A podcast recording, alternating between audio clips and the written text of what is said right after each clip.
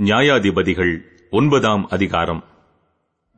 இருபாகாலின் குமாரன் அபிமலேக்கு சீகேமில் இருக்கிற தன் தாயின் சகோதரரிடத்திற்கு போய் அவர்களையும் தன் தாயின் தகப்பனுடைய வம்சமான அனைவரையும் நோக்கி இருபாகாலின் குமாரர் எழுபது பேராகிய எல்லாரும் உங்களை ஆளுவது உங்களுக்கு நல்லதோ? ஒருவன் மாத்திரம் உங்களை ஆளுவது உங்களுக்கு நல்லதோ? என்று நீங்கள் சீகேமில் இருக்கிற சகல பெரிய மனுஷரின் காதுகளும் கேட்க பேசுங்கள். நான் உங்கள் எலும்பும் உங்கள் மாம்சமுமானவன் என்று நினைத்துக் கொள்ளுங்கள் என்றான். அப்படியே அவன் தாயின் சகோதரர் சீகேமில் இருக்கிற சகல பெரிய மனுஷரின் காதுகளும் கேட்க இந்த வார்த்தைகளை எல்லாம் அவனுக்காக பேசினார்கள். அப்பொழுது அவன் நம்முடைய சகோதரன் என்று அவர்கள் சொன்னதினால் அவர்கள் இருதயம் அபிமலேக்கை பின்பற்றச் சாய்ந்தது. அவர்கள் பாகால் பேரீத்தின் கோவிலிலிருந்து எழுபது வெள்ளிக்காசை எடுத்து அவனுக்கு கொடுத்தார்கள். அவைகளால் அபிமலேக்கு வீணரும் போக்கிரிகளுமான மனுஷரை சேவகத்தில் வைத்தான். அவர்கள் அவனை பின்பற்றினார்கள். அவன் ஒப்ராவில் இருக்கிற தன் தகப்பன் வீட்டிற்கு போய் இருபாகாலின் குமாரராகிய தன் சகோதரர் எழுபது பேரையும் ஒரே கல்லின் மேல் கொலை செய்தான். ஆனாலும் இருபாகாலின் இளைய குமாரனாகிய யோதம் ஒளிந்திருந்தபடியினால் அவன் தப்பினான். பின்பு சீகேமில் இருக்கிற சகல பெரிய மனுஷரும் மில்லோவின் குடும்பத்தார் அனைவரும் கூடிக்கொண்டு போய் சீகேமில் இருக்கிற உயர்ந்த கர்வாலி மரத்தண்டையிலே அபிமலேக்கை ராஜாவாக்கினார்கள். இது யோதாமுக்கு அறிவிக்கப்பட்டபோது அவன் போய் கிரிசீம் மலையின் உச்சியில் ஏறி நின்று உரத்த சத்தமிட்டு கூப்பிட்டு அவர்களை நோக்கி சீகேமின் பெரிய மனுஷரே தேவன் உங்களுக்கு செவி கொடுக்கும்படி நீங்கள் எனக்கு செவி கொடுங்கள். விருட்சங்கள் தங்களுக்கு ஒரு ராஜாவை அபிஷேகம் பண்ணும்படி போய் ஒலிவ மரத்தை பார்த்து நீ எங்களுக்கு ராஜாவாயிரு என்றது.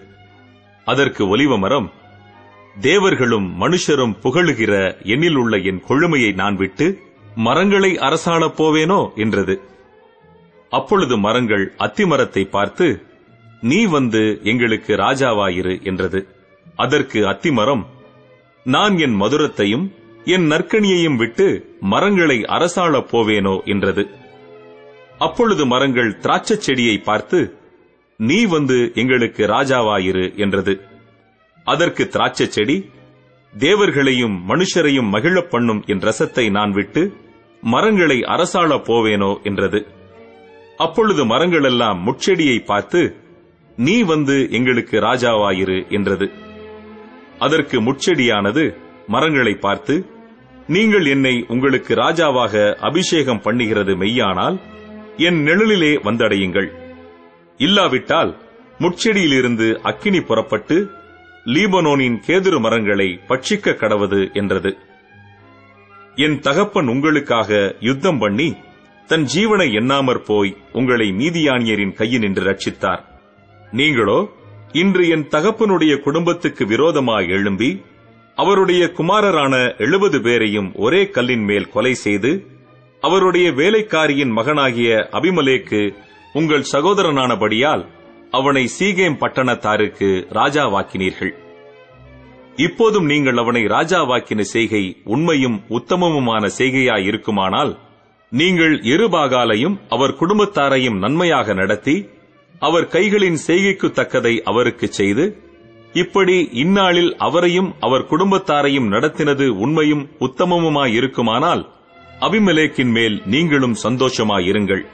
உங்கள் மேல் அவனும் சந்தோஷமாயிருக்கட்டும். இல்லாவிட்டால் அபிமலேக்கிலிருந்து அக்கினி புறப்பட்டு சீகேம் பட்டணத்தாரையும் மில்லோவின் குடும்பத்தாரையும் பட்சிக்கவும் சீகேம் பட்டணத்தாரிலும் மில்லோவின் குடும்பத்தாரிலும் இருந்து அக்கினி புறப்பட்டு அபிமலேக்கை பட்சிக்கவும் கடவது என்று யோதாம் சொல்லி தன் சகோதரனாகிய அபிமலேக்குக்கு பயந்து தப்பியோடி பேயேருக்கு போய் அங்கே குடியிருந்தான்.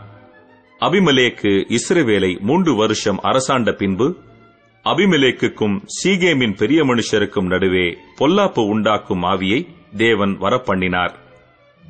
இருபாகாலின் எழுபது குமாரருக்கு செய்யப்பட்ட கொடுமை வந்து பலித்து அவர்களுடைய இரத்தப்பழி அவர்களை கொன்ற அவர்களுடைய சகோதரனாகிய அபிமலேக்கின் மேலும் தன் சகோதரரை கொல்ல அவன் கைகளை திடப்படுத்தின சீகேம் மனுஷர் மேலும் சுமரும்படியாக சீகேமின் பெரிய மனுஷர் அபிமலேக்குக்கு இரண்டகம் பண்ணினார்கள்.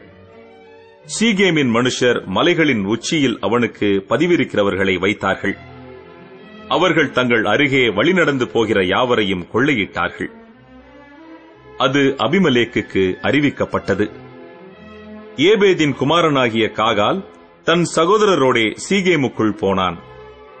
சீகேமின் பெரிய மனுஷர் அவனை நம்பி வெளியே புறப்பட்டு தங்கள் திராட்சத் தோட்டங்களின் பழங்களை அறுத்து ஆலையாட்டி ஆடிப்பாடி தங்கள் தேவனின் வீட்டிற்குள் போய் புசித்து குடித்து அபிமலேக்கை சபித்தார்கள். அப்பொழுது ஏபேதின் குமாரனாகிய காகால் அபிமலேக்கு யார்? சீகேம் யார்? நாம் அவனை சேவிக்க வேண்டியதென்ன? அவன் எருபாகாலின் மகன் அல்லவா? சேபூல் அவனுடைய காரியக்காரன் அல்லவா? சீகேமின் தகப்பனாகிய ஏமோரின் மனுஷரையே சேவியுங்கள். அவனை நாங்கள் சேவிப்பானேன்.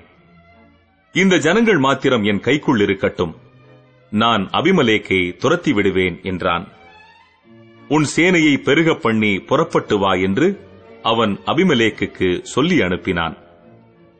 பட்டணத்தின் அதிகாரியாகிய சேபூல் ஏபேதின் குமாரனாகிய காகாலின் வார்த்தைகளை கேட்டபோது கோபம் உண்டு ரகசியமாய் அபிமலேக்கினிடத்துக்கு ஆட்களை அனுப்பி இதோ ஏபேத்தின் குமாரனாகிய காகாலும் அவனுடைய சகோதரரும் சீகேமுக்கு வந்திருக்கிறார்கள்.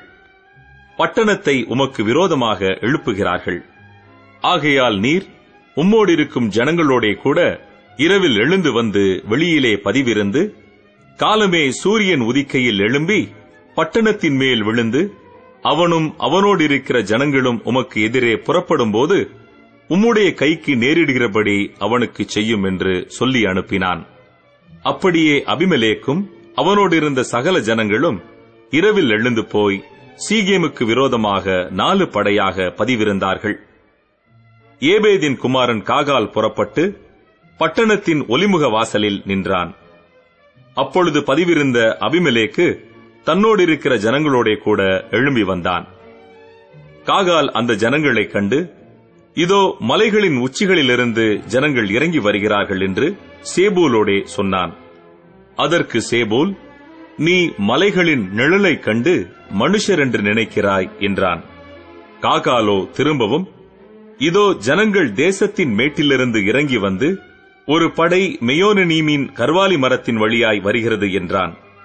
அதற்கு சேபோல் அபிமலேக்கை நாம் சேவிக்கிறதற்கு அவன் யார் என்று நீ சொன்ன உன் வாய் இப்பொழுது எங்கே? நீ நிந்தித்த ஜனங்கள் அவர்கள் அல்லவா? இப்பொழுது நீ புறப்பட்டு அவர்களோடே யுத்தம் பண்ணு என்றான். அப்பொழுது காகால் சீகேமின் மனுஷருக்கு முன்பாக புறப்பட்டு போய் அபிமலைக்கோடே யுத்தம் பண்ணினான். அபிமலேக்கு அவனை துரத்த அவன் அவனுக்கு முன்பாக ஓடினான். பட்டணவாசல் மட்டும் அநேகர் வெட்டுண்டு விழுந்தார்கள்.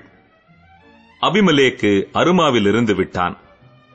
சேபூல் காகாலையும் அவன் சகோதரரையும் சீகேமிலே குடியிராதபடிக்கு துரத்தி விட்டான். மறுநாளிலே ஜனங்கள் வெளியிலே வயலுக்கு போனார்கள்.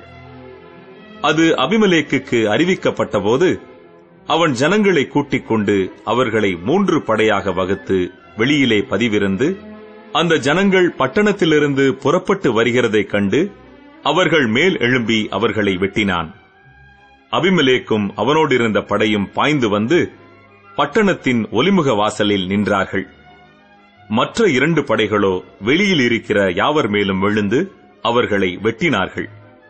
அபிமலேக்கு அந்நாள் முழுதும் பட்டணத்தின் மேல் யுத்தம் பண்ணி பட்டணத்தை பிடித்து அதிலிருந்த ஜனங்களை கொன்று பட்டணத்தை இடித்துவிட்டு அதில் உப்பு விதைத்தான். அதை சீகேம் துர்கத்து மனுஷர் எல்லாரும் கேள்விப்பட்டபோது அவர்கள் பேரித் தேவனுடைய கோவில் அரணுக்குள் பிரவேசித்தார்கள்.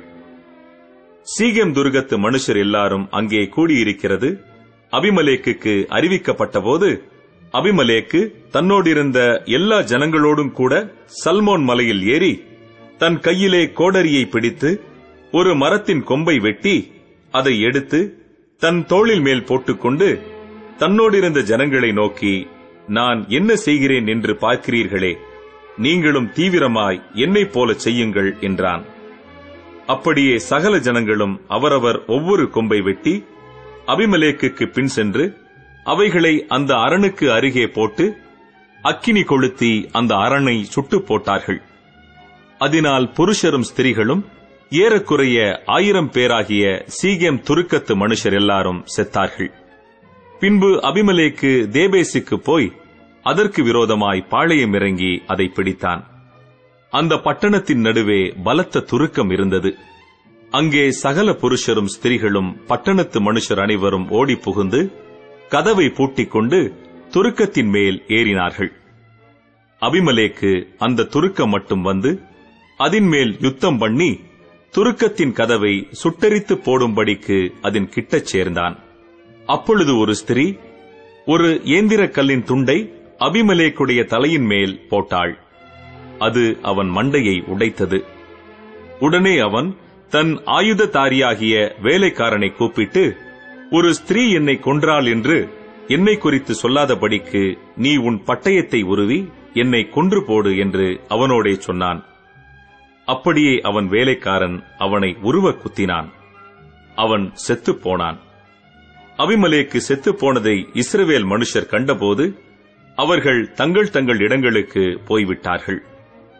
இப்படியே அபிமலேக்கு தன்னுடைய எழுபது சகோதரரை கொலை செய்ததினால் தன் தகப்பனுக்கு செய்த பொல்லாப்பை தேவன் அவன் மேல் திரும்பும்படி செய்தார்.